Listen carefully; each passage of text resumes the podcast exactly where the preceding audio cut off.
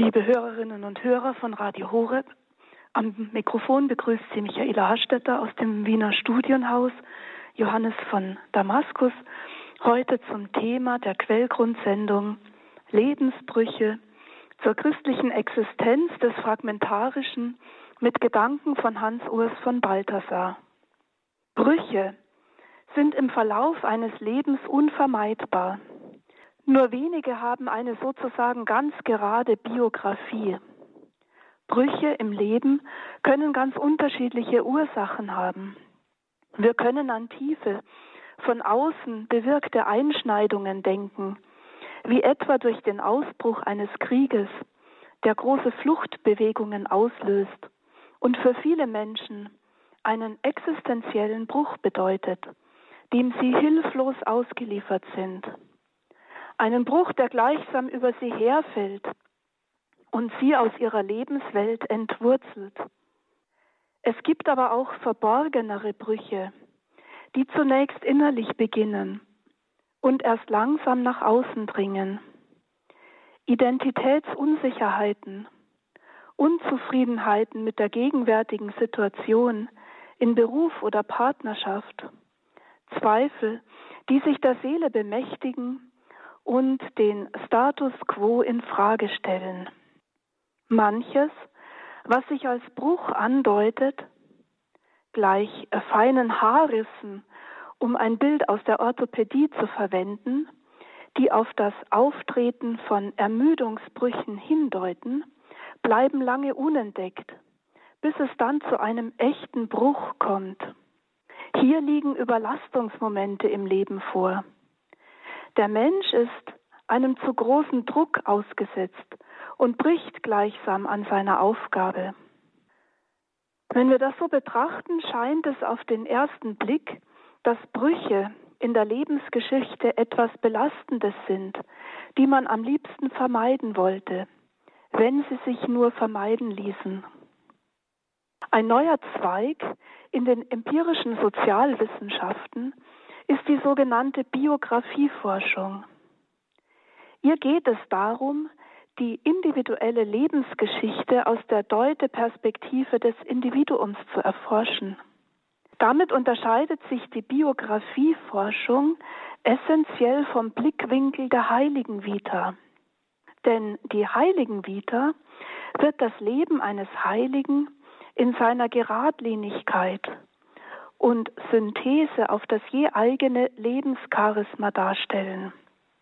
Biografieforschung hingegen untersucht Brüche und erforscht gerade die Lebensvita hin auf ihre Bruchlinien.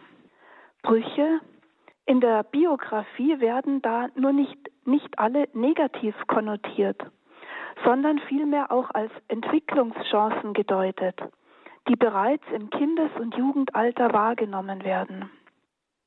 Vielleicht mag dies ein Beispiel verdeutlichen. Die Heiligenvita von Mutter Teresa wird ihren Austritt aus dem Orden der Loreto-Schwestern als Voraussetzung sehen, ihrer zweiten Berufung mit der Gründung der Missionarinnen der Nächstenliebe nachzukommen.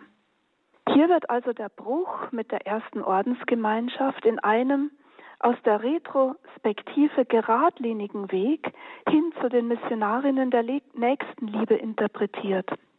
In dem Moment des Ausscheidens allerdings aus der irischen Ordensgemeinschaft war dieser Schritt von manchen sicherlich als Bruch empfunden worden. Brüche sind Teil des Lebens. Sie gehören zur menschlichen Existenz. Brüchen gehen oft Leiterfahrungen voraus oder sie gehen mit Leiterfahrungen einher.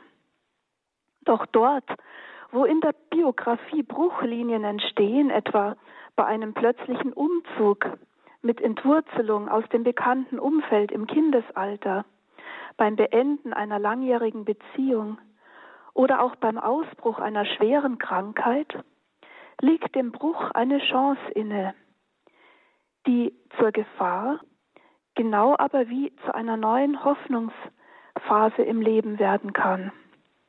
Wie Brüche in der Lebensbiografie integriert werden, hängt vom Blickwinkel auf den Bruch und dem Verlauf des weiteren Lebens ab In der Rückschau eines dennoch geglückten und glücklichen Lebens werden Brüche möglicherweise als wichtige Schaltstellen eher verklärt. Im Moment selbst des Auseinanderbrechens geht die Tendenz wohl eher zur Dramatisierung. Brüche in der Existenz werden also zum einen zur existenziellen Last, beinhalten aber auch einen Freiraum, in dem Neues aufbrechen kann. Es gibt wohl kein Leben ohne kleinere oder größere Bruchstellen, wie es auch kaum große Brüche gibt, die nicht irgendwo Neuland freigaben und geben, die sich als fruchtbar erweisen. Brüche gehören schlechthin zur menschlichen Existenz. Die eigentliche Herausforderung besteht also im Umgang mit solchen Lebensbrüchen. Die Biografieforschung spricht von Diskontinuitätserfahrungen im Leben, die von Schuldgefühlen belastet sein können. Vor allem, wenn sich eine Reintegration des Bruches in die weitere Lebensgestaltung als schwierig erweist.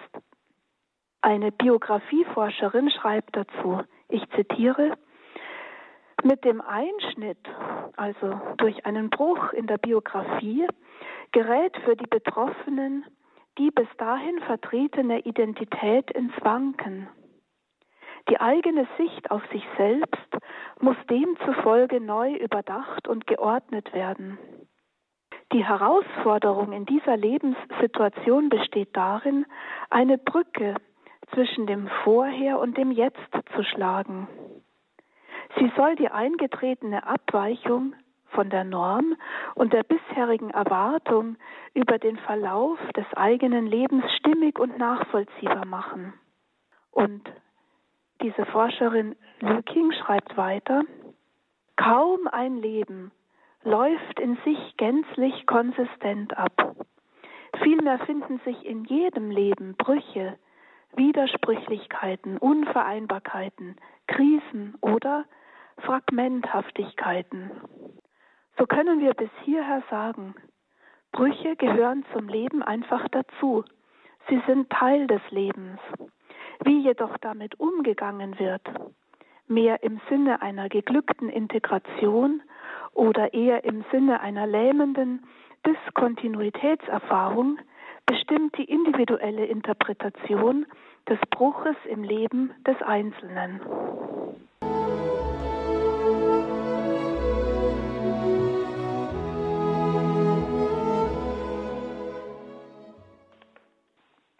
Liebe Hörerinnen und Hörer von Radio Horeb, Sie haben heute die Sendung Quellgrund eingeschalten zum Thema Lebensbrüche zur christlichen Existenz des Fragmentarischen mit Gedanken von Hans Urs von Balthasar. Wir haben uns zunächst dem Thema Brüche, Lebensbrüche mit der Biografieforschung genähert.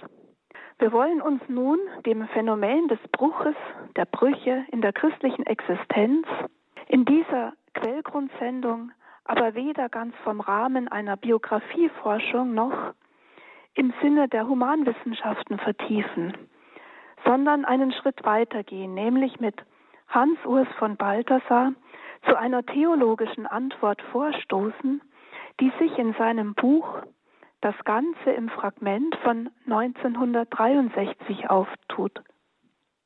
Diese Geschichtsdeutung enthält auch einen Teil mit theologischen Reflexionen auf das menschliche Ganzsein. Balthasars anthropologischer Grundsatz hier ist, dass das Wesen der menschlichen Existenz wie auch der Welt, also des Kosmos, überhaupt fragmentarisch ist. Der menschlichen Natur wie auch der Schöpfung, also dem Kosmos, haftet etwas Brüchiges an. Auch alles Wissen des Menschen bleibt im Fragmentarischen. Der Mensch wird immer nur einen Ausschnitt der Wirklichkeit erfassen können, umso mehr, wenn es um das Erkennen Gottes geht. Auch den Mitmenschen, sagt Balthasar, kann man nie in Gänze erkennen. Also man erkennt auch den anderen nur im Fragment. Er erschließt sich nur so weit, wie er sich dem anderen öffnet. und diese Offenbarung beim anderen auf ein Empfangen stößt, das für dieses offen ist.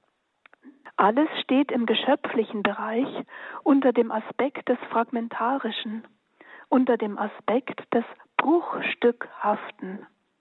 Nur Gott ist der eine und der Ganze. Zum Finden Gottes bedarf es nach Balthasar eine Art gegenstrebige Bewegung, ein Wachsen in einen erwachsen werdenden Glauben und zugleich ein immer kleiner werden im Geiste der Kindschaft.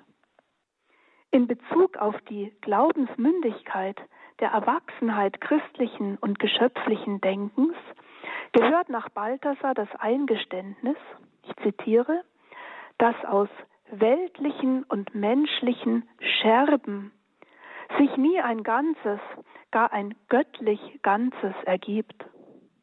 Es wäre von Balthasar her auf unser Thema bezogen, der Lebensbrüche, sozusagen eine Hybris, an das menschliche Leben den stolzen Absolutheitsanspruch einer göttlichen Ganzheit zu stellen, die sich in perfekter Geradlinigkeit einer vollkommenen Vita auszeichnen würde. Die Anerkenntnis der Brüchigkeit menschlicher Existenz schreibt Balthasar eine geistliche, also eine vom Geist her kommende pneumatische Qualität zu. Denn in Bezug auf das Wirken des Heiligen Geistes drückt Balthasar die christliche Überzeugung aus, dass, ich zitiere ihn nochmal, deshalb ein pfingstliches Anbrausen des wirklichen Geistes, des Ganzen, unweigerlich damit beginnt, alle überheblich vermeintlichen Ganzheiten in Stücke zu schlagen und über den Haufen zu werfen. Soweit das Zitat.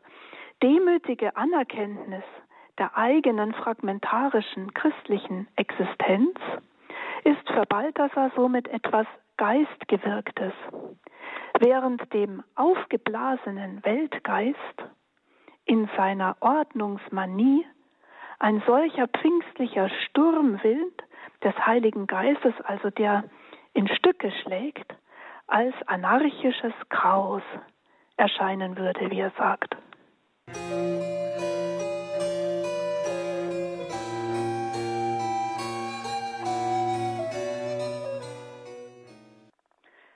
Liebe Hörerinnen und Hörer, gehen wir weiter in unserer Quellgrundsendung zu Lebensbrüchen oder der Frage der christlichen Existenz im Fragmentarischen mit Gedanken von Hans Urs von Balthasar. Balthasar vertieft das Fragmentarische der menschlichen Existenz, theologisch nicht nur über den pfingstlichen Geist, der sich in Feuerfragmenten in der Form der pfingstlichen Zungen auf jeden Einzelnen verteilt, der sich gleichsam an Pfingsten fragmentiert um bei jedem zu sein. Jesus selbst sei in seiner Menschwerdung in die Brüchigkeit der menschlichen Existenz eingetreten, deren letzter und ultimativer Bruch der zwischen Leben und Tod ist, eingerahmt von all den quälenden Widersprüchen der Welt, dem Leiden, dem Unrecht und dem Triumph der Bosheit, wie er die alle aufzählt. Balthasar anerkennt damit die Brüchigkeit des Lebens an, deren letzter Bruch der Tod ist. Somit wären alle Brucherfahrungen, wenn wir Balthasar hier weiterdenken, vorweggenommene Todesahnungen, die aber von Jesu Tod und Auferstehung umfangen sind. Balthasar ordnet hier das Kreuz Christi aus den zusammengenagelten Holzbruchstücken genau in diese Brüchigkeit der menschlichen Existenz ein. Ich zitiere, eine solche Scherbe ist auf das Kreuz Christi. Unzählige Sinnlinien durchkreuzen sich darin, entwirren sich und verwirren sich wieder. Eine überblickbare Synthesis ist umso weniger möglich, als die hier vollbrachte Synthesis Gottes sich gerade in der letzten Zerscherbung aller menschlicher Pläne, Forderungen und Sehnsüchte kundgetan hat. Soweit Balthasar. Die Solidarität Gottes mit dem Menschen im Kreuz, also in diesen Kreuzesfragmenten, geht für, geht für Balthasar so weit, dass Jesus sich auf die Bruchstücke des Kreuzes nageln ließ, die für die Bruchstückhaftigkeit und von Brüchen durchzogene Existenz des Menschen Pate stehen, also diese Brüchigkeit der menschlichen Existenz symbolisieren. Im Kreuz und vom Kreuz her kommt dieser Fragmentarität Erlösung zu. Die Lösung nach Heilsein und Ganzsein, die nur von Gott herkommen kann und die nur Gott selbst schenken kann.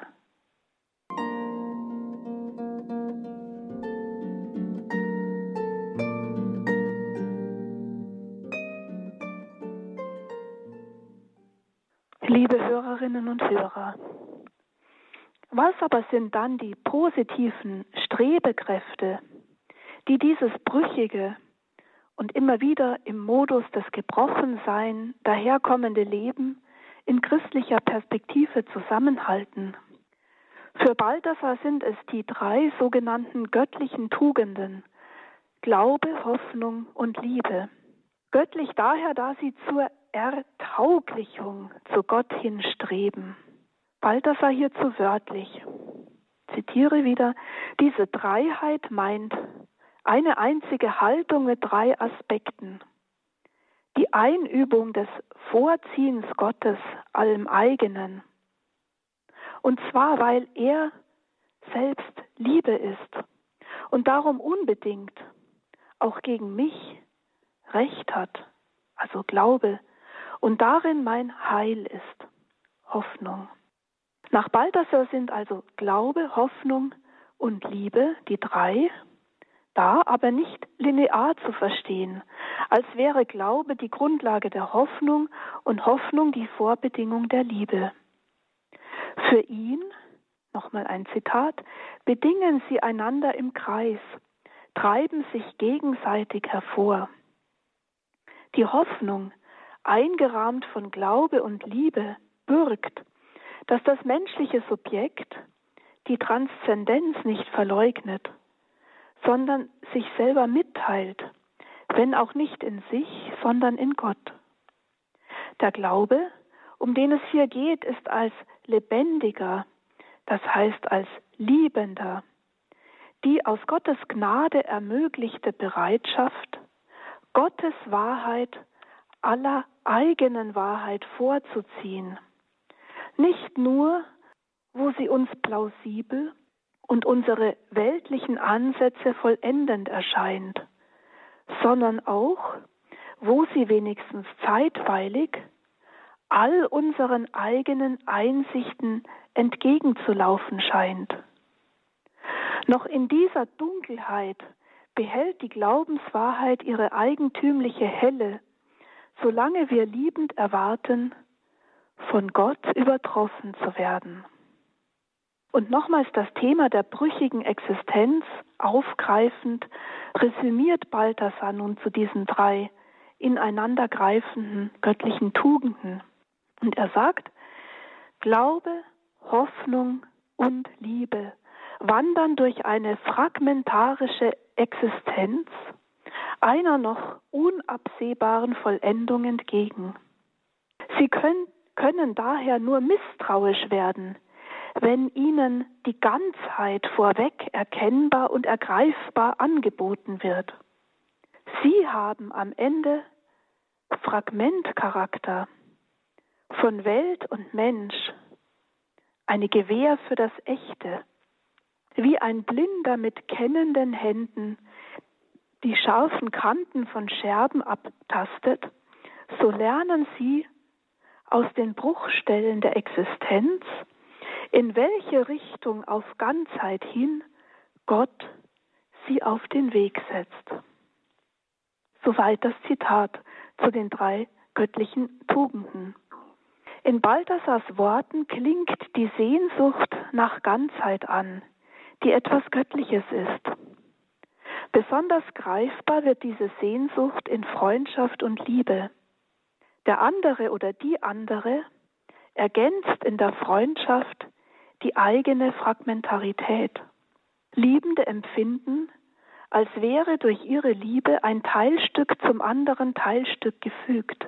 Der Mensch empfindet sich wieder mehr als ein Ganzes. Umgekehrt ist, wo der Liebende einem entrissen wird, das Bruchstückhafte und Defizitäre des eigenen Lebens besonders greifbar. Nicht umsonst ist die Urform von Symbol und Sakrament der gebrochene Scherben. In der Antike brachen zwei Freunde, die sich voneinander verabschiedeten, ein Stück Ton auseinander.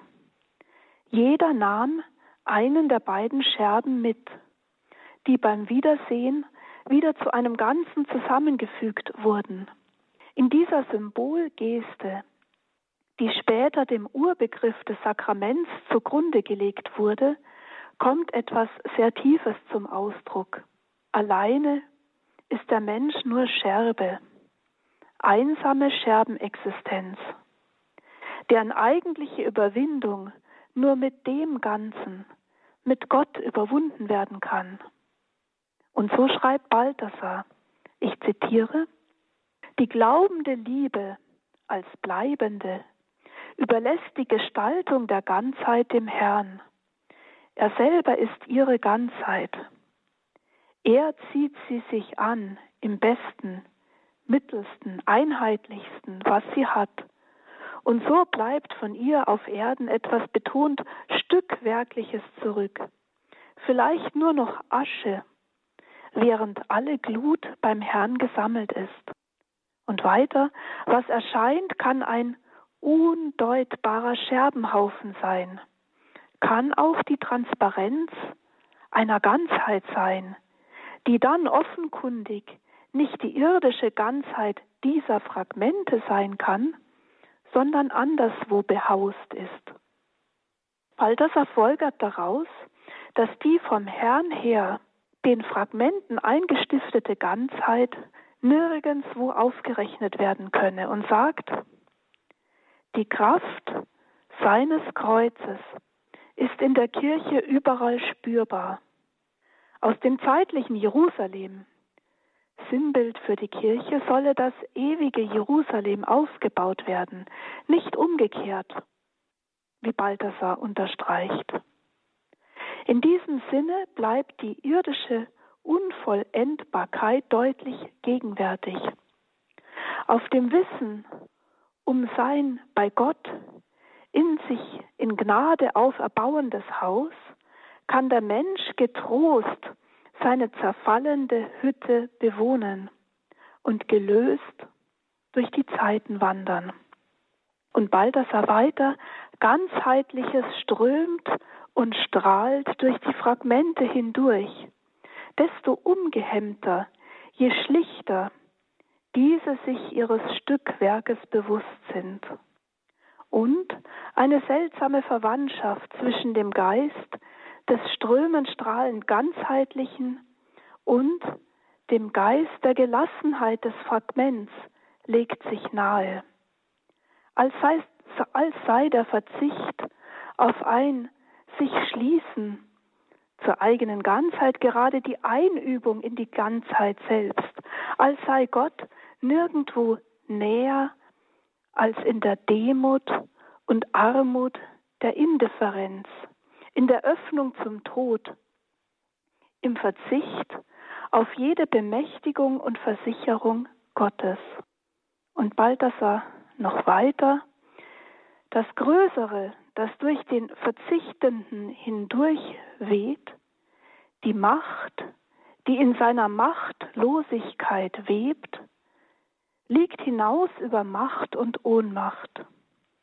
Und das Heil, das im Unheil des Scheiternden anwest, ist so frei, dass niemand es diesem verwehren kann, auch im Teil das Ganze zu sein.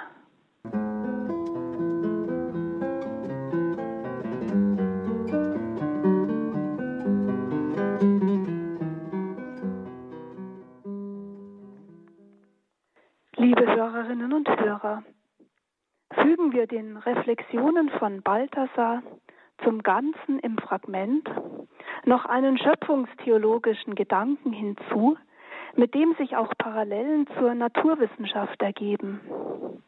Gott, der Ganze, die göttliche Ganzheit, schafft die Schöpfungswerke, Fragment um Fragment. Die Naturwissenschaft spricht bei der Entwicklung und Entfaltung des Kosmos von Symmetriebrechung, um hier Matthias Huber zu zitieren. Er schreibt, die ursprüngliche Symmetrie des Raumes geht in eine Asymmetrie über. Es entwickeln sich allmählich Materieklumpen, die wiederum am Beginn der Entwicklung von Sternen, Galaxien und Planeten stehen. Soweit Huber, Bibel und Big Ben. So ist schöpfungstheologisch der Schöpfung und allem Geschaffenen etwas Fragmentarisches eingestiftet. Während Gott der eine und die eine Ganzheit ist, steht das Kreatürliche bis hinein in unser Wissen unter dem Bruchstückhaften, bis hinein in unsere Biografie. Dieses Wissen um die eigene Fragmentarität ist eine Einsicht, die bis in die frühe Kirche zurückreicht. Im Kampf gegen die Gnosis hat Irenäus unterschieden zwischen dem einen wahren Gott in seiner Ganzheit und Dreiheit auf der einen Seite und der Fragmentarität des Wissens auf der anderen, auf der geschöpflichen Seite. Schon Paulus hat im Korintherbrief geschrieben, dass unser Erkennen nur Stückwerk ist. Der Wahn der Gnosis hingegen bestand darin, dass sie ein universales, ganzheitliches Wissen für sich beanspruchten, während sie Gott in Stücke teilten, fragmentierten. Das geschah im zweiten Jahrhundert durch einen Valentinus oder Ptolemäus, so dass eine bis zu in 30 Äonen zerstückelte Gottes Vorstellung sich auf gnostischer Seite herausbildete. Dem stolzen Universalwissen der Gnostiker steht bei Irenäus die Anerkennung der Fragmentierung des Wissens im Glauben gegenüber, das folglich Demut erfordert. Vielleicht liegt darin auch der tiefere Grund, dass das Buch der Sprichwörter an einer Stelle die Weisheit sprechen lässt. Der Herr hat mich geschaffen, im Anfang seiner Wege, vor seinen Werken in der Urzeit. Die Weisheit, das Wissen also, wird in diesem Vers der kreatürlichen, also der geschaffenen Welt zugeordnet, womit Weisheit und Wissen vom Menschen her unter dem Fragmentarischen steht. Jeder Mensch kann sich nur einen Teil an Wissen aneignen. Alle Erkenntnis, alles Wissen bleibt Stückwerk. Dies ist etwas Befreiendes und zugleich etwas ungemein Entlastendes, dass alle Geschöpfe auf das Fragmentarische geworfene sind, also unter dem Fragmentarischen Stehende. Wir müssen nicht alles beherrschen. Wir dürfen Stückwerk bleiben und dem Herrn getrost das Ganze überlassen. Von dort aus ergibt sich dann auch der letzte Sinn des gebrochenen Lammes Gottes. Dem Gekreuzigten, der sich an die Kreuzesfragmente annageln ließ, wurden die Beine nicht zerschlagen, nicht gebrochen. Sinnbild eines Hervorleuchtens der göttlichen Natur in der geschlagenen menschlichen Natur des Gottesknechtes und Lammes Jesu Christi in seiner Passion, in seinem Tod. Dort aber, wo sich das göttliche Lamm uns in der Liturgie schenkt, wird es gebrochen. Der Priester bricht die Hostie, bevor er sie dem Volk mit den Worten Sehet das Lamm Gottes, das hinwegnimmt die Sünde der Welt, zeigt.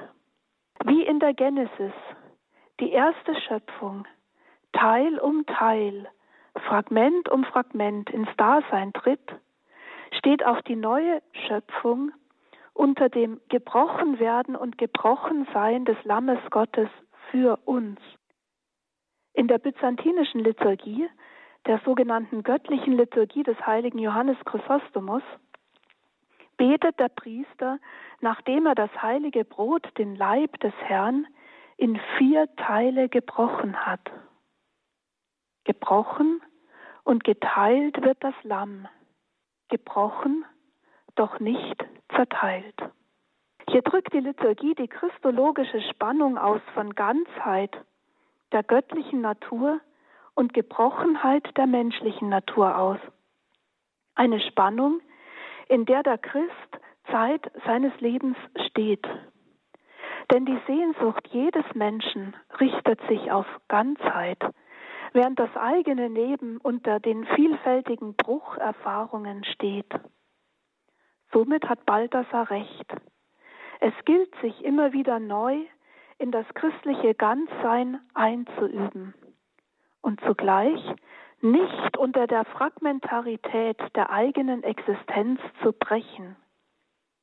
Auch christliches Ganzsein bleibt fragmentarisch, bis wir einst in Gottes Ganzsein ganz hineingezogen sind. Der in der himmlischen Stadt die gebrochenen Teile zusammenfügen wird. Wo dies jetzt schon fragmentarisch beginnt, in der Überwindung des Getrenntseins der Christen, ist etwas von der Herrschaft Gottes bereits im Jetzt angebrochen.